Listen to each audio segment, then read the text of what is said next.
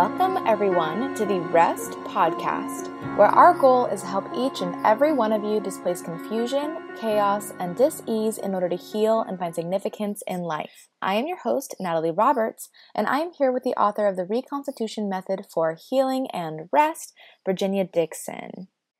Pastor of First Baptist Church and author of the books Finally Free and The Great Love of God, Heath Lambert shares his providential pilgrimage and a unique encounter that is the definition of finding freedom. So it's just an honor to have you. And we came across your work and wanted our listening audience to be familiar with you, your work, and know what you're about.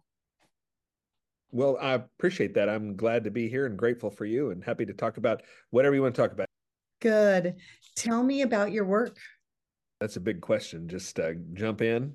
Yes so you know when i was uh, i got saved when i was a freshman in high school and by the time i was a sophomore in college i felt that the lord had called me into ministry. It was kind of funny because everybody who knew me was saying you need to go into ministry you need to go into ministry. And i was like i'm not going into ministry i have no interest in that but thanks.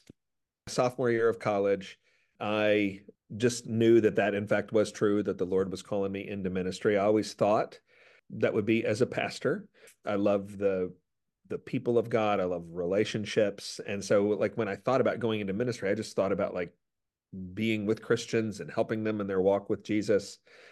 And so that did start out as pastoral ministry, started out preaching and teaching and discipleship and counseling. And then that led into a job as a seminary professor where I was teaching Christian ministry and biblical counseling. And it was in that area when it was in that ministry when I started writing, I never knew that uh, the writing thing is actually the most surprising thing in my in my ministry life. I never knew that that was in there, but I got I got this PhD, and they wanted to turn my dissertation into a book, and so. What was the topic of that dissertation? It's called it's really boring. It's called the Biblical Counseling Movement after Adams. And for some reason the publisher wanted to publish that thing and so they didn't. It keeps selling. I'll be dipped. I don't know why people want to read it, but but it uh, but it keeps selling. And then after that, then Zondervan came and they said, "Hey, we'd like to do a book together. Do you have any ideas?" And um, and so I wanted to write this book about pornography. I just I saw it. I saw this cancer uh, eating away at young guys. I was a seminary professor, Bible college professor. I'm talking to these guys who are in their young 20s. They started looking at porn when they were five years old, six years old, seven years old every sexual thought they've ever had in their life is corrupt and messed up and broken and wicked. And there's all these books out there about porn, about how bad it is, about social consequences. And I haven't met anybody yet that needs to be persuaded that it's bad. I'm meeting all kinds of people that need help getting out of it. Destructive, right? That's right. And so they said, we'd love to do that book. So I, uh, I wrote that. It's called Finally Free uh, Fighting for Purity with the Power of God's Grace then Zondervan wanted to do another book, so I did another book on counseling. It's called A Theology of Biblical Counseling. And then most recently, I, I, I, wound up through the Lord's providence. I wound up leaving seminary professing again and went came back to pastoral ministry. And so now I'm the senior pastor at First Baptist Church in Jacksonville, Florida. And over the last three years, I've had six brain surgeries. Just going through that ordeal and, and a lot of transition and difficulties at the church, which is a large church that needed to to go through some some changes. And going through all that was the most difficult time of my life. I grew up in an abusive home, and I, I found myself in the difficulties at First Baptist, as as hard as it was being abused as a kid, just had me longing for the good old days. Uh, it was just a really, really hard, really, really trying time between the surgery and the ministry thing. But what, what you know, I really felt the most after reflecting on it was how how much of the Lord's love I had experienced, and so. Uh, my most recent book with Zondervan is a book called The Great Love of God. Um, I, I say it's the most personal book uh, I've ever written. It is it's a book that's part story about what happened to me, but it's it's mostly about thinking about and meditating about who God is as the God of great love, how He reveals that to us, uh, how He uh, how we are strengthened in His love, how we grow in His love, that's the book I've written that's that's meant the most to me. But that's you know that's in five minutes or less a word or two about my about my ministry we all have a ministry regardless of how we view god or not because we're a spirit right mm-hmm. that's having a very natural tangible experience in time and the consequence of it is what we call the narrative of our lives it's a matter of fact, I just spoke to Benji from Exodus Cry, and he said we're having a global, all of us are involved in this thing called a global orgy of sorts because of how widespread and dark pornography has become. Yeah. Unlike drugs that you need more, with porn, you need different, right? Yeah. I'm tracing your pilgrimage here and you had to look at what was happening in the church and say, wait a minute, this is a time of healing and restructuring, and perhaps we've got to rethink some things. Yeah. And I don't know, but maybe you can talk to me about that because one of the most heartbreaking things I see beyond behind closed doors at rest is people falling away from the church, but not desiring to leave God. Yeah. a lot of people believe in god and they say some it comes in i'm i'm a very spiritual person.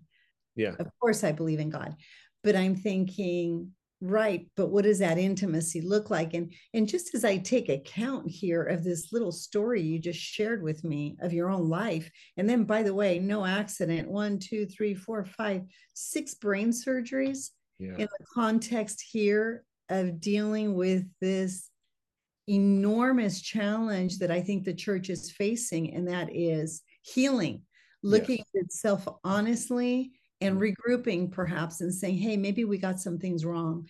Can you talk about that for a little bit in the context of what I just said? Yeah, so First Baptist Jacksonville is a very large, historically influential church in the Southern Baptist Convention. It's 184 years old. And when I got here, it was still a large church, thousands of people on Sunday, millions of dollars in budget. But what had happened is that throughout the 60s, 70s, and 80s, the church had become this big, sprawling thing 12 city blocks in downtown Jacksonville. And from about the mid 90s, the church started to, to decline and it went into a 20 year period of decline. And so by the time I got here, it was still a, again a large church, but the the decline in attendance and the decline in giving could no longer sustain all of this infrastructure. So we had to we had to consolidate our property. We had to slim down our staff. We had to change programming because we were doing programming that was reaching middle-aged people in the 80s, but we weren't we weren't reaching now people in the 2020s. And so the the way I said it is we we just have got to shift away from a, a, mindset of maintenance of all of these facilities, and we've got to reshift onto ministry in Jesus' name. And how are we going to serve Jesus? And how are we going to serve our community? Because we're, sitting around here trying to figure out how to pay tens of millions of dollars in bills, money we don't have. We're not we're not being effective in Jesus's name. And so it was it was a long journey. In fact, I did a podcast on this. So the podcast is called What Happened at First Baptist. And it just kind of tells the story over eight episodes. And then right in the midst of it, right when I'm going, this church needs me the most, I've like led into this. We got to make some hard decisions. We got to make some tough calls. Uh, and then right as that's happening, my body starts to just kind of quit on me. I start having uncontrollable spasms, difficulty talking, difficulty chewing, difficulty swallowing. It was a pesky little nerve in in my brain up here that they had to keep going in and and working on. Finally, I'm still a little twitchy, but it, I'm not having at all like anything like the pain and the difficulty I was having before. But it was it was this incredible moment in my life where I thought that the church was the only thing under construction but it was also my own heart and soul that God was had under construction and then my own brain that was just under construction. So God was doing more than I ever imagined and just hey it's not you think you're going to focus on these buildings in downtown Jacksonville but I'm going to focus on your heart and show you my love. I'm going to focus on your brain. It honestly it almost was like you are not going to be the strong hero of this story. This is going to happen, but you're going to be weak. You're going to be physically weak. You're going to be spiritually weak. You're going to be out for months at a time, recuperating. You're going to need help going to the bathroom. You are going to be the weak one that, hey, I'll, I'll use, but I'm going to get the glory in this story. I listened to you now put this whole thing together for me in one segment because I'd only heard a segment of one of your talks, but okay. now I see why it was so compelling because unprecedented confusion, chaos, and disease is upon us in mm-hmm. every sphere of government politics, academics, economics, you name it, right? Global, these global issues. I can't think of a single sphere that is untouched. That's true. Right? Mental health, the medical field, every branch of it. And now I see what you're doing to help heal the hemorrhaging literally reality of what's happening to churches, not just in Jacksonville, but I think all over. And when I hear your story again, all of those things, one thing built on another thing, of everything that you have faced in that pilgrimage, what was the most painful, but the most productive in equipping you to deal with the challenge that you're dealing with now, that you've been working on? So I'll mention a few. One, and this is one story that I tell in the book about the great love of God, where I was so nervous about this. The first brain surgery was in the fall of 2020. And I was just nervous. I mean, it's not that I wasn't trusting the Lord. I knew He was going to care for me, but I knew they were going to knock me out. And I knew they were going to, I mean, I'm not going to be too graphic, but I knew they were going to drill a hole in the back of my head and then put tools up into my brain. And when I woke up, they said it's going to hurt. You're going to need a lot of help. You're going to be in intensive care for days. You're not going to be able to do anything by yourself. And so I just was apprehensive about that. I'd memorized uh, Matthew 6 to just like when I'm getting ready for this thing, when they're wheeling me down the hallway, I just want to be thinking about Matthew 6 and praying Matthew 6. And I go into the hospital, I check in, they park these huge needles up your arm and they do all the horrible things they got to do to get you ready for this kind of surgery. It was it was it was COVID, so it was it was 2020. So the rule at the hospital was my wife could drop me off, but she couldn't be there when I woke up. She couldn't come visit me in the hospital, so I was going to be all alone. And I mean, I'm a big boy, but I didn't get married, so I could go have brain surgery by myself, you know. Uh, and so I had to kiss my wife goodbye. And she, I was going to see her when she came to pick me up at the hospital, whenever they let me out. And it was sad. I was sad. And so I'm laying on this table and I'm thinking about Matthew 6, and they push me into this huge room. I mean, it was this huge room. It looked like some sort of decision desk on cable news when they're when they're deciding elections. I mean, there was television screens scaling the wall. It was bright. There was, I don't know, there might have been 15 or 20 medical professionals in there. And all of a sudden, I realized, God, you love me.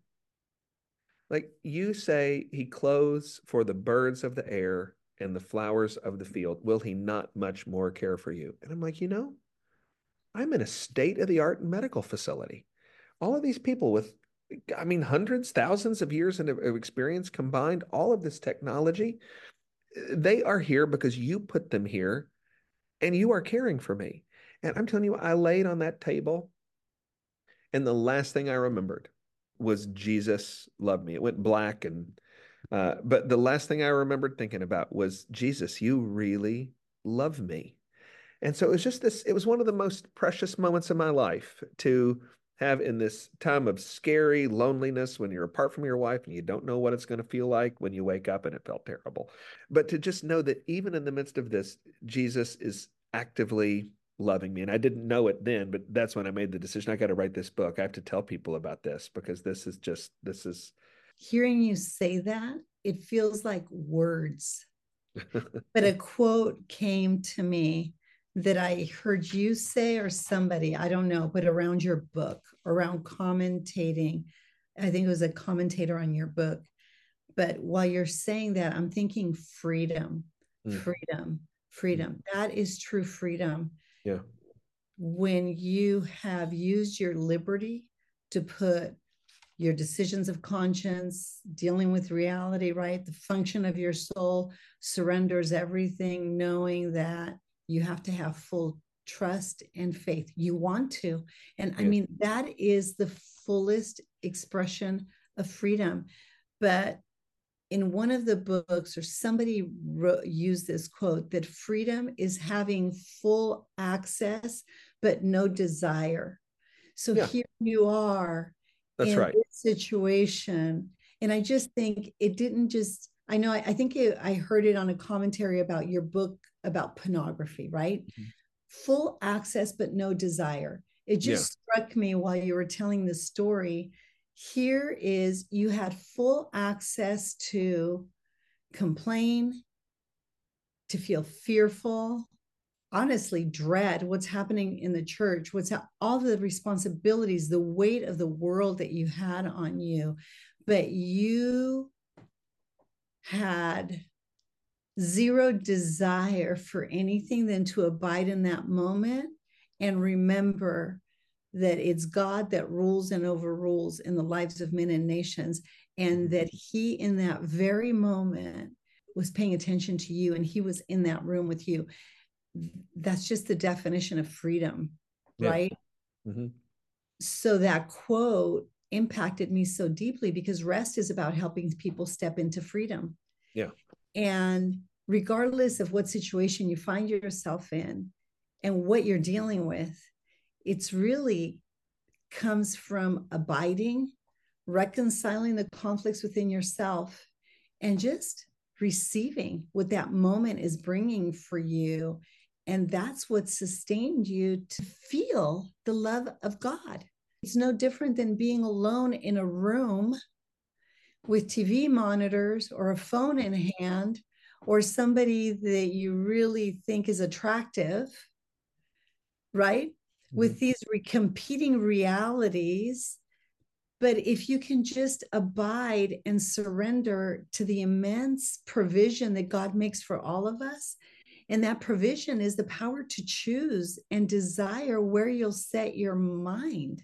Yeah, it's yeah, and whether you are feeling frightened in an operating room, whether you're feeling tempted with a cell phone in your hand, getting ready to look at pornography, whether whether you are tempted to pop off at your husband in an argument and be sinfully angry, it's it's all about whether in the moment will I follow my passions and my fears and my desires, or will I trust the Lord to be enough for me? And I, I just love your story, but I'll tell you, I think the thing that equips you to speak about that with so much conviction are all the tough decisions you made in the transitions that you experienced in your whole career. Mm. To go from being a pastor to go to a seminary student to say, hey, wait a minute, I'm feeling prompted, compelled to write. I mean, this isn't a fun theme you chose to write about. No. It's a controversial subject. Very much, yeah. Mm-hmm. And one that honestly pastors aren't taking on, and I don't see a lot of churches taking on like we've needed to. I saw a lot of cover hiding and blaming and a lot of dodging, but I didn't hear until recently you know too many people in the last 30 years too many institutions taking that topic on and then to go back and come back and be brought into the church to me what i leave with and maybe what i find most compelling about you is the discipline of abiding mm. of listening and hearing the voice of god perhaps take you off the course perhaps that you'd intended for yourself but you experienced God in very intimate and personal ways in those places. I'm just moved by what you said that you experienced in that hospital room right as you were going into surgery during one of the darkest times in our his, nation's history, right? Yeah, yeah it's true. an epidemic, but it's mm-hmm. really about abiding. Yeah about having a lot of different options of feelings and things that are assaulting or attacking you but you chose to just abide well you know in the, that freedom in that same vein i don't share this very often, but back when I was writing Finally Free, I was just in a difficult period of writing. It just was, I was trying to wrestle this whole thing to the ground and get it organized. And I knew what I wanted to say, but not quite how I wanted to say it.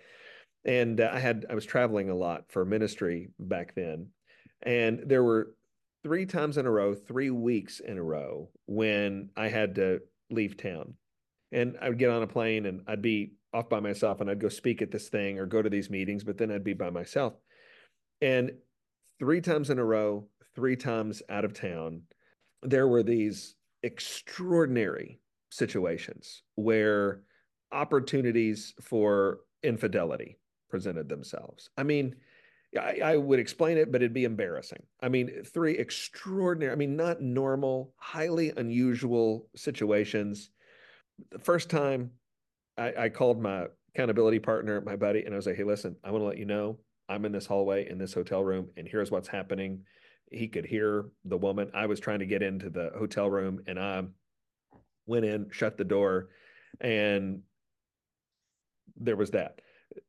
Then it happened the second time, the third time, and my accountability buddies, uh, the the three or four guys that I just they have access to all my life.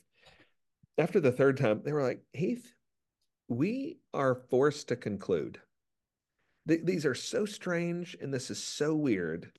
We are forced to conclude that you are under some sort of satanic assault because of this book you're working on. Yeah. And and it was just it was one of those moments where I really did, you know, you're talking about ab- abiding and and honestly there it felt like rescue. It felt like the Lord hey, here's this job, here's this thing that's attracting spiritual attention and I can't back out. I can't say, well, I'm going to not write the book but it felt like the Lord preserving me and rescuing me from difficulties that were unique to taking on a topic that was as difficult as this one is. I'd like to pick that up in this next short segment. Okay. I want you to talk about that book. Okay. Because in concluding this segment, I want our listening audience to perhaps look at the narrative of their own lives a little bit differently. Mm-hmm life is messy. Mm-hmm. Relationships are sloppy. Mm-hmm. Careers are challenging. These decisions we make, these life decisions we make to transition from one thing to another, they can destabilize us so much that at any point we want to quit, turn around, and think we made a mess of things and just surrender mm-hmm. outcomes to whatever and just go golf or just go take a menial job or settle when yeah. in fact i think the spine of your story is how all these transitions really prepared you for the significant next thing that was coming in your life thank right. you so much for joining me for this segment if you can stay on a little bit we'll pick up finally free sure to get in touch with Heath Lambert or attend First Baptist Church, go to fbcjax.com. Again, that is fbcjax.com. You can also listen to Pastor Lambert's two podcasts, First Preaching and Marked by Grace. For updates about rest and this podcast, please visit our Instagram or Facebook, The Place of Rest. If you'd like more information about Virginia or to support and join the cause of rest, please go to theplaceofrest.com forward slash donate or call 949 289 5935. Thank you for listening to Rest with Virginia Dixon. We'll see you next week.